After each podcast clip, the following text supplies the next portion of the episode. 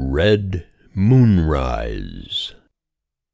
The train, in running across the weald, has fallen into a steadier stroke, so even it beats like silence, and sky and earth in one unbroke embrace of darkness lie around, and crushed between them all the loose and littered lettering of leaves and hills and houses closed, and we can use the open book of landscape no more, for the covers of darkness have shut upon its written pages, and sky and earth and all between are closed in one. And we are smothered between the darkness. We close our eyes and say, "Hush!"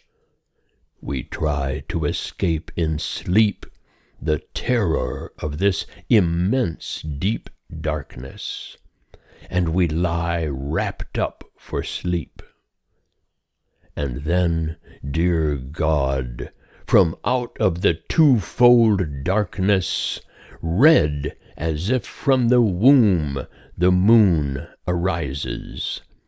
as if the twin-walled darkness had bled in one great spasm of birth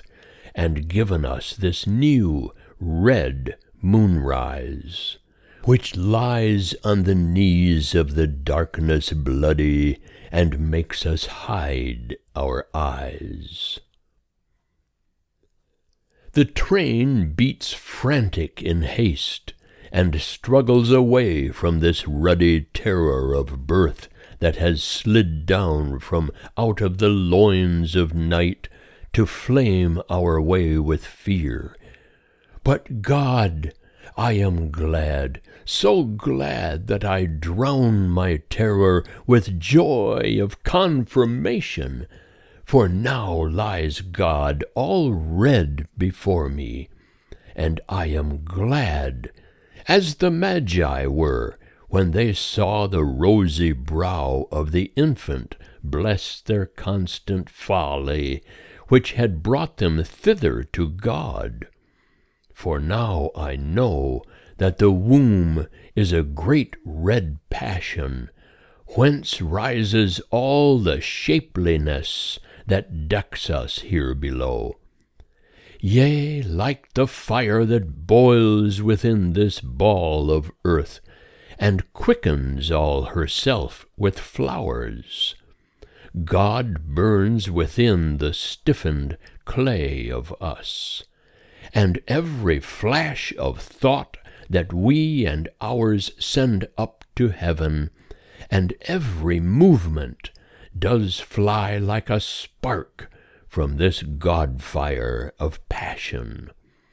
and pain of birth, and joy of the begetting, and sweat of labor, and the meanest fashion of fretting or of gladness, but the jetting of a trail of the great fire against the sky where we can see it, a jet from the innermost fire,